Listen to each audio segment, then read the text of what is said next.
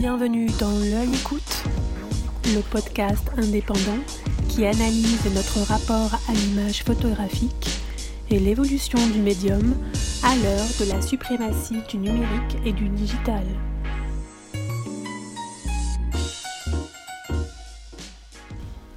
Sabine Weiss devrait fêter ses 100 ans au musée de l'Élysée à Lausanne, à qui elle a fait don de l'ensemble de ses archives. Cet anniversaire célébrera une des plus grandes signatures de la photographie mondiale, estimée et admirée unanimement, qui aura connu toutes les grandes transformations liées au médium, celles du photojournalisme, des secteurs de la publicité, de la mode, celles des agences, du changement de statut de l'image. La petite abeille, comme on la nommait petite fille dans sa famille, a décidé très jeune de consacrer sa vie à faire des photos. Une étrangeté que sa famille accepta en lui permettant d'apprendre son métier auprès de Paul Boissonnas à Genève, où elle fit ses armes, en touche-à-tout hyperactive, passionnée avant tout par la chimie et la technique. Depuis sa maison atelier parisienne, elle revient avec Yannick Le Guillanton sur son long parcours photographique, marqué par un rythme de travail ininterrompu depuis qu'elle a quitté sa Suisse natale en 1946. Il faut s'imaginer le Paris d'après-guerre qu'elle découvre alors, d'abord au service des autres en tant qu'assistante du photographe de mode Willy Maywald dans les quartiers de Montparnasse et de Saint-Germain-des-Prés, puis en indépendante. Effervescence artistique, culturelle, liberté d'être et d'agir, c'est dans cette ambiance unique, désargentée mais riche de tout le reste, qu'elle rencontre l'homme qui partagera sa vie et surtout qu'elle arpente les rues de la ville et du monde, quand, sans télévision ni réseaux sociaux, elle grouille d'une foule bigarrée et disponible pour être immortalisée. Après une tentative sans lendemain pour entrer chez Magnum, elle intègre l'agence Rapho grâce à Robert Doisneau, et membre de cette grande famille des photographes humanistes, elle produit alors de nombreux reportages pour les grands titres de la presse, américaine notamment. Bienvenue dans ce premier volet de L'œil écoute consacré à Sabine Weiss, et rendez-vous début mars pour découvrir la suite de cette très belle rencontre.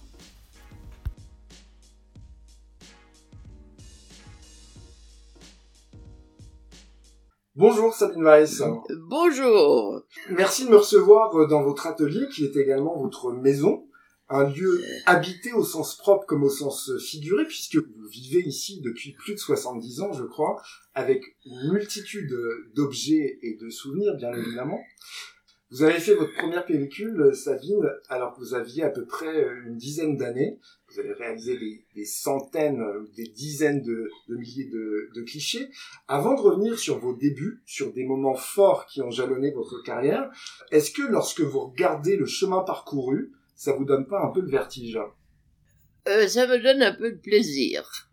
J'ai pas le vertige, moi. J'ai deux pieds sur terre et je sais pas jusqu'à quand, parce que quand même je commence à me faire vieille. Mais enfin, j'espère bien arriver à mes 100 ans, surtout que j'ai une exposition de prévue au musée de l'Élysée à Lausanne, qui est un nouveau musée qui est en train de se construire, qui existait en tant que musée, mais dans une jolie maison particulière. Et maintenant, il faut un très beau musée. Et j'espère bien arriver à mes 100 ans pour exposer là-bas. Alors donc, vous avez une exposition prévue, une exposition anniversaire pour vos 100 ans. Ce sera une façon très agréable, comme vous le dites. Oui, c'est un lieu où j'ai déjà exposé. Oui, bien sûr. Là-bas, mais là, en l'occurrence, il s'agit d'un nouveau lieu. Complètement, ils ont refait, à côté de la gare, tout à fait centrale à Lausanne, un très grand musée pour la photo et un autre musée pour les... C'est pas la peinture en général, c'est plutôt le graphisme et les choses un peu plus techniques. Alors, vous avez acheté votre premier appareil photo en bakélite, je crois, donc vous aviez à peu près 10 ans. Vous êtes une petite fille qui vit en Suisse, dans un milieu bourgeois. Vous n'aimez pas trop les études, me semble-t-il. En revanche, vous êtes très manuelle, vous êtes très vive. On dirait aujourd'hui que vous êtes une enfant hyperactive. Vous quittez la maison pour aller travailler opère dans la région de Zurich, en Suisse alémanique, et c'est à ce moment-là que vous décidez de devenir photographe. Qu'est-ce qui a déclenché cette décision singulière pour une jeune fille de bonne famille qui n'était peut-être pas destinée nécessairement à travailler à cette époque-là ? Écoutez, j'étais dans une famille très sympathique, mi-suisse allemande, mi-italienne, et il m'appelait Minch, une petite abeille, car j'étais active, donc je faisais le jardinage, le jardin, ils avaient un chenil, un élevage de chiens, je faisais tout pour les chiens, je faisais tout pour la maison, j'ai repeint toute la bicoque, j'ai tout fait, mais quand même, j'ai vu au bout de quelques mois que c'était quand même pas l'idéal pour moi, pour mon futur, pour ma vie. Je me suis dit, qu'est-ce que je vais faire de ma vie? Et puisque je faisais déjà des photos, assez techniquement, parce que je me rappelle, je faisais des reproductions de tableaux, je faisais des choses assez variées, et j'ai dit, ben, je serais photographe. C'était malgré tout assez singulier à cette époque-là pour une femme, dans le sens où les femmes ne pratiquaient pas forcément la photo. Écoutez, c'était singulier de toute façon de décider ce qu'on va faire dans la vie, qu'on décide qu'on va être secrétaire ou qu'on va être médecin, c'est quelque chose. Photographe, c'était quelque chose de plus étrange. Alors j'avais écrit ça à mon père, car à l'époque, vous savez, les choses changent tellement qu'à l'époque on ne se téléphonait pas. J'ai écrit à mon père, il m'a dit ah, d'accord, arrive, et on a trouvé à Genève, on a été dans une maison qui s'appelait Boissonnas et qui déjà fêtait ses 80 ans de photographie. Donc là, on est au début des années 40. Donc je suis entrée là-bas en 40. Ah, vous aviez 16 ans à peu près, 16-17 ans, non? J'avais 17 ans, je crois. Donc c'était en 41. Peut-être, 41. C'est un peu vieux, je me souviens plus. Et quels sont vos souvenirs, justement, de votre apprentissage de la photographie chez Boissonnas? Oui, c'est des très bons souvenirs, parce que c'était une maison déjà très ancienne, il y avait des documents très intéressants, il y avait même un 50-60 appareil photo, direct en 50-60, qui ne servaient pas naturellement, mais il y avait des vieux appareils, je me rappelle, il y avait un agrandisseur, on montait sur une petite échelle pour mettre la diapositive, enfin, pas la diapo, le 13-18, le 18-24 qui était déjà, on travaillait avec des grands formats, c'était pas facile. Je faisais tout, je faisais les développements, enfin il y avait du personnel, j'étais pas du tout seul, mais je faisais de tout, de la retouche, du montage, quelquefois une livraison, et curieusement, c'est des souvenirs incroyables, parce que on me disait, allez chercher le Van Gogh au musée Rath ou quelque part, et je tremballais des tableaux de grande valeur à travers Genève, comme ça, on n'avait pas peur, on n'était pas... Ça paraît inconcevable. Oui, c'est incroyable. Mais finalement, on a bien compris que vous avez pris une décision, vous êtes une femme qui a un libre arbitre affirmé, mais la photographie, vous aimiez, mais c'était pas forcément une passion. Ce que j'aimais dans la photographie, c'était plutôt la technique. J'aimais l'appareil, j'aimais les produits chimiques. J'étais quand même la fille d'un chimiste. Et mon père, donc, était un ingénieur chimiste et très inventeur. Je pensais encore cette nuit que je crois que j'ai pas de brevet, donc je dis toujours j'ai pas les papiers. Mm-hmm. Il avait inventé pour la guerre de 14-18, la seringue, unique qu'on jette après. Ah, d'accord. Il a inventé beaucoup de choses, et même j'ai un journaliste qui est venu un jour il venait de Londres, je sais pas, je racontais ça, et il m'a envoyé tout un dossier un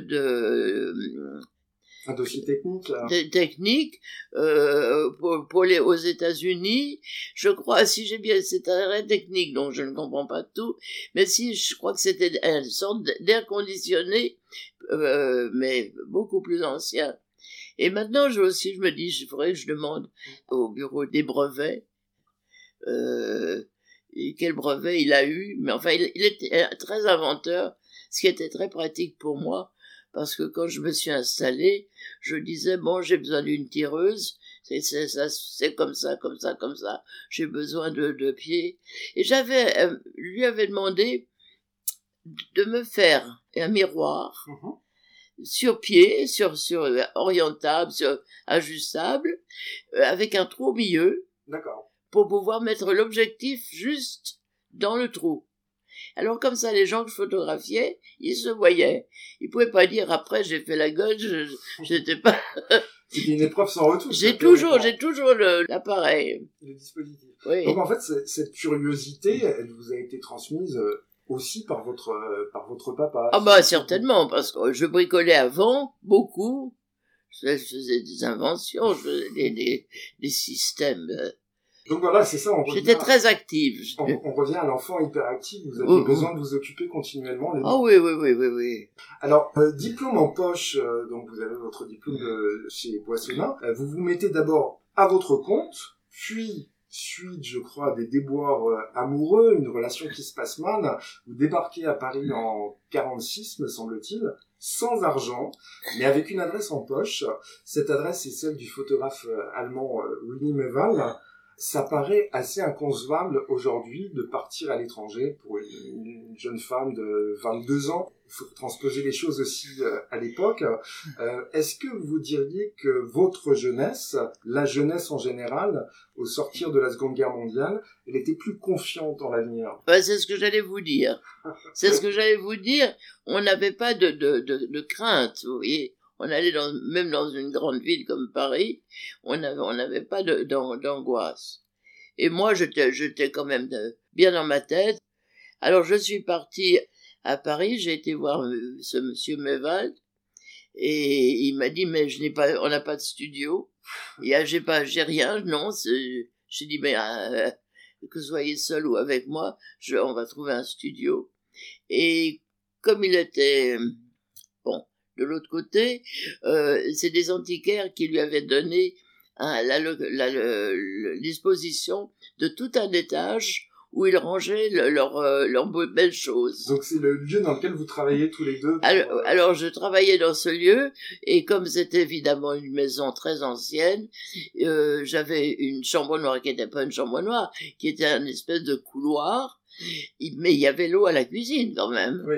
Modernité. Ah oui, je me rappelle très bien quand je transportais mes cuvettes en équilibre pour pas renverser ça sur des chaises anciennes, des tapisseries, des objets.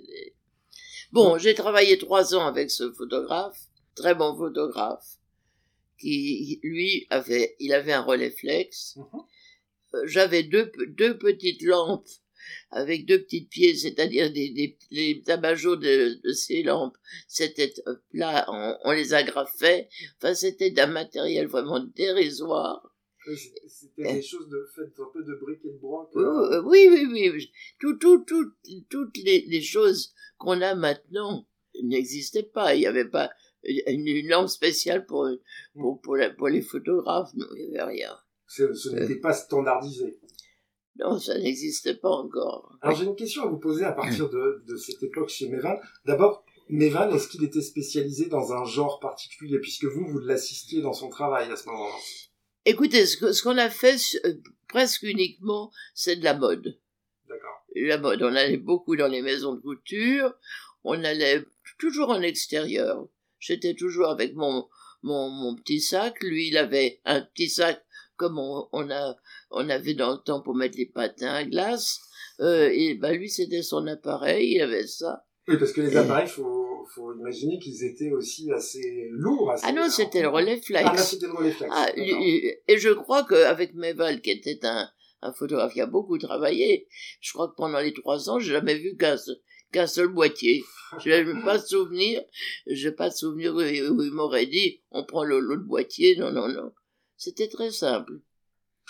Vous, à ce moment-là, quand vous travaillez avec Méval, vous habitez dans un atelier qui se trouve rue de la Grande Chaumière, c'est bien ça? Alors, on habitait un peu partout. C'est-à-dire que c'était dans le quartier de Saint-Germain. C'était Saint-Germain, la rue Jacob, rue... enfin, tous ces jolis quartiers. Et dans ces quartiers, on pouvait louer une chambre dans un hôtel au mois. C'était souvent le dernier étage qu'on montait à pied parce qu'évidemment il n'y avait pas d'ascenseur. Et c'est très bien tout ça.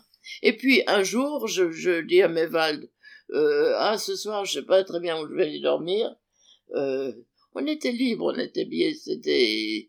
Et il m'a dit, pourquoi vous n'allez pas à l'atelier? Il avait hérité d'un ami qui était parti à l'étranger, d'un atelier à Montparnasse. Alors, j'étais à l'atelier à Montparnasse. C'était un immense atelier. Il y avait un matelas, un sommier. Il n'y avait pas de matelas, je crois, mais il y avait en tout cas, il devait quand même y avoir un matelas. C'était très rudimentaire. Je suis installée là, j'étais très heureuse là. Et vous êtes resté un petit moment dans cet atelier. Je suis resté un petit moment dans cet atelier, et un jour où il avait une exposition à la Galerie Max de ses photographies, je lui dis, mais Val, pourquoi après vous venez pas tous à l'atelier, les copains à l'atelier? Je vous fais un pot. Il est arrivé, il a levé les yeux à droite, à gauche. Il a tout regardé, il a dit, mais c'est bien ici. J'ai dû partir. Il a fait des travaux et moi je suis partie. Et dans le laps de temps où vous habitez rue de la Grande-Chaumière, est-ce qu'il y avait, parce que c'est un quartier de peintres, de sculpteurs, d'artistes en général, est-ce qu'il y avait une survivance de l'esprit de l'école de Paris, d'avant-guerre, de ces gens Modigliani, Chagall, Soutine, Trudeau?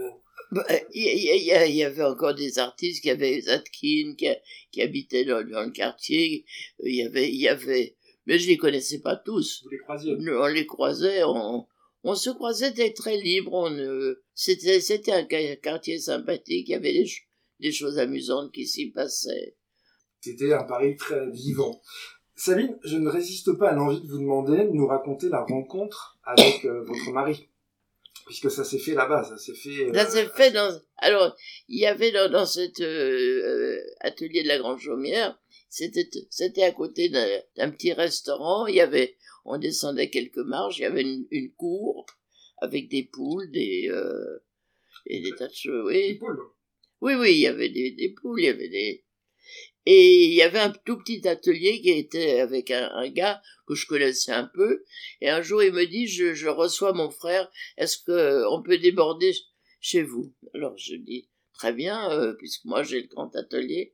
J'achète un grand plateau de fraises en me disant que ça leur fera plaisir. Et là, dans l'après-midi, les garçons sont arrivés faisant la chaise à porteur avec leurs bras, et dessus il y avait un homme en position de Bouddha. Ça m'a beaucoup plu, je l'ai embrassé et nous ne sommes jamais quittés. Voilà, ça a été définitif. C'était assez extraordinaire. Je le trouvais un peu vieux, mais enfin, comme il avait un an de moins que moi, j'ai dû m'y faire. Et vous étiez, donc là, on est en 1949. C'est 49. Ouais, ouais. 49. Et donc, assez vite, finalement, vous allez vous installer dans ce lieu où nous nous rencontrons aujourd'hui. Et c'était très différent, c'était assez spartiate. Oui, c'était un peu différent, parce que d'abord, évidemment, à l'atelier quand j'y étais encore pour quelques jours, et moi j'allais dans son hôtel, mais il était peintre. Et si j'étais tombée amoureuse folle, pas folle, mais gentiment amoureuse, pour de bon, avec un peintre dont je n'aimais pas la peinture. Ah oui, ça vous le saviez pas? Ah, je ne savais pas. J'avais très peur. Ça aurait pu être vraiment j'aimais beaucoup la peinture, j'étais habituée à vivre avec des peintres. Et donc, ça a alors une raison de rupture. C'est pas une rupture, c'est-à-dire que je lui faisais tourner les tableaux quand j'allais chez lui. Et un jour, je sais pas, j'avais acheté un livre sur Seurat, il était content. Je lui ai dit peut-être qu'il aime aussi des jolies choses, des choses pas mal. Bon, il a tourné les tableaux et on a dit à continuer. La révélation s'est faite. Quel genre de peinture vous aviez eu l'occasion de voir jusqu'à présent, jusqu'à cet âge-là à peu près? Écoutez, de toute façon, ma mère aimait bien les choses des belles choses. Elle me montrait les musées, les églises, des choses comme ça. Ben, au début, dans mon enfance, des choses un peu classiques, j'étais habituée. J'avais un professeur de peinture, jeudi j'allais... Donc ça veut dire que vous peignez vous-même quand vous étiez petite, hein? Oui, mais enfin, comme les enfants, d'accord, quoi. J'allais, ma sœur et moi, on allait chez Mademoiselle Ritter, qui avait dû être une copine de mon père dans le temps, je pense. Et pas copine, on disait pas copine, c'était pas un mot à la mode. Et... oui, mais on aimait les arts, et même mon grand-père avait fait faire un tableau de ses enfants, et de lui-même d'ailleurs, par un peintre très connu en Suisse qui s'appelait Hodler, okay, qui est un très très bon peintre, qui a fait des portraits sur commande très très beaux, mais il a aussi fait des paysages, ceux du lac et des choses... Il faisait de tout aussi. C'est un peintre très, très important. Donc vous aviez tout ça dans l'œil, en fait, toutes les visites d'exposition avec votre maman. Oui, mais je me rappelle aussi chez moi, il y avait des choses sous verre qui étaient des reproductions, qui étaient je ne sais pas maintenant d'où ça venait, mais qui étaient des choses orientales ou je m'en rappelle plus, mais qui étaient très très belle. Alors c'était pas forcément des choses coûteuses, mais on appréciait aussi. Il y avait un journal qui faisait des très très beaux reproductions de tableaux. Un journal d'art peut-être, non? De tout un peu, l'illustration. Ça s'appelait pas l'illustration, peut-être ça s'appelait l'illustration, peut-être.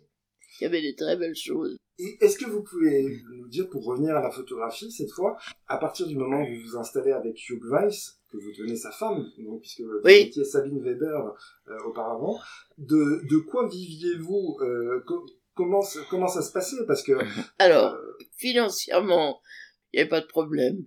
On dépensait. Vous savez, c'est l'époque où on ne s'achetait pas une robe tous les jours. Quoique je m'en étais acheté une. Je me rappelle, je m'étais acheté une robe. On vivait très simplement, pourvu qu'on ait de quoi aller au bistrot. On mangeait toujours au restaurant. Oui. C'était l'habitude. Oui. Très, très... Des choses peut-être moins coûteuses qu'aujourd'hui. Enfin, évidemment, tout était rapide. C'était à peu près toujours les mêmes prix, les mêmes trucs. Bon, moi, je gagnais ma vie puisque j'étais salarié. Et lui, il était américain. Donc, il avait fait la guerre, et pour autant de mois où il avait servi dans la guerre, il avait un GI Bill. C'est-à-dire, il avait, à l'époque, c'était $75 par mois. Est-ce qu'il représentait peut-être une scène ici? Si on avait été mariés à l'époque, on aurait eu, je crois, 100 ou 125, avec quelque chose de différent.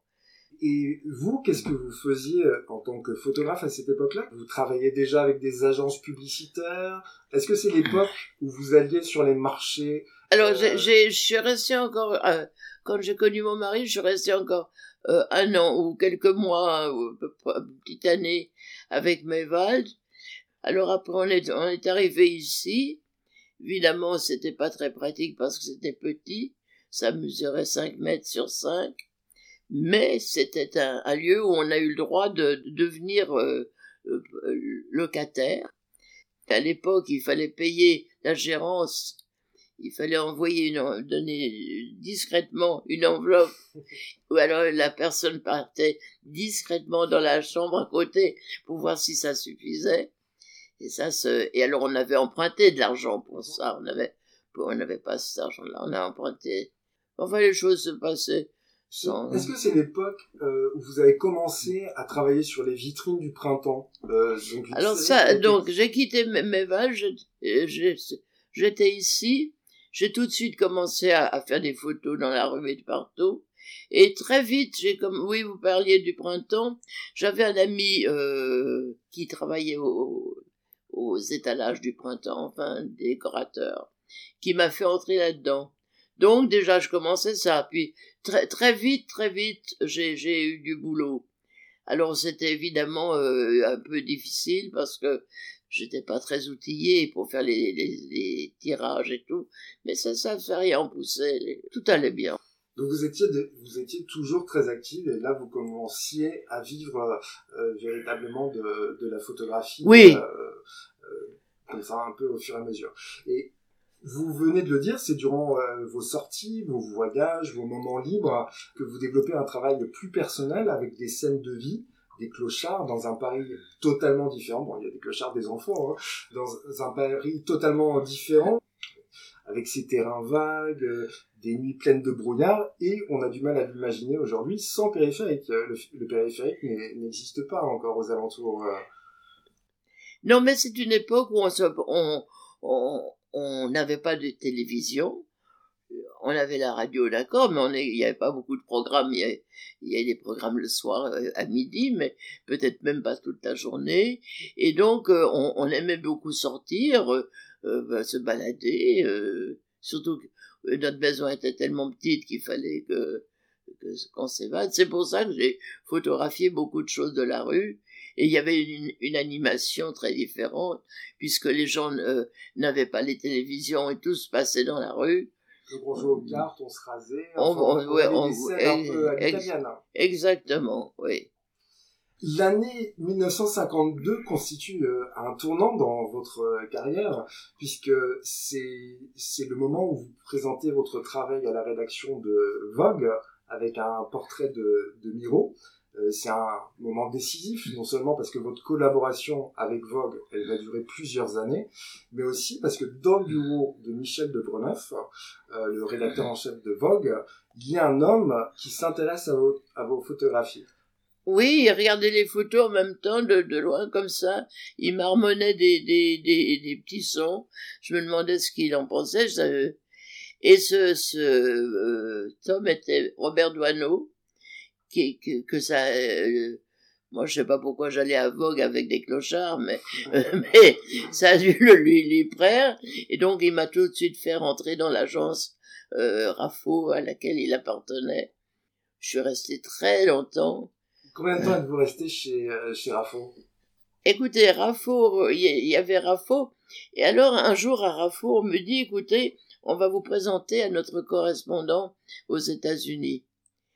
Alors, le correspondant des États-Unis avait été psychanalysé par mon oncle. Il aimait beaucoup la fille de l'oncle, ma cousine. Et ma cousine, justement, avant que je sois partie de Genève, me disait, mais va à New York, je connais quelqu'un qui s'occupe de photos. Je lui disais, mais qu'est-ce qu'il fait en photo ? Ah, je ne sais pas. Alors, c'était évidemment impossible d'aller à New York. J'avais pas. Vous aviez le courage d'aller à Paris, mais New York, vous n'avez pas osé. Oh, New York, j'aurais pas eu les possibilités d'aller du bateau, passer des bateaux à l'époque.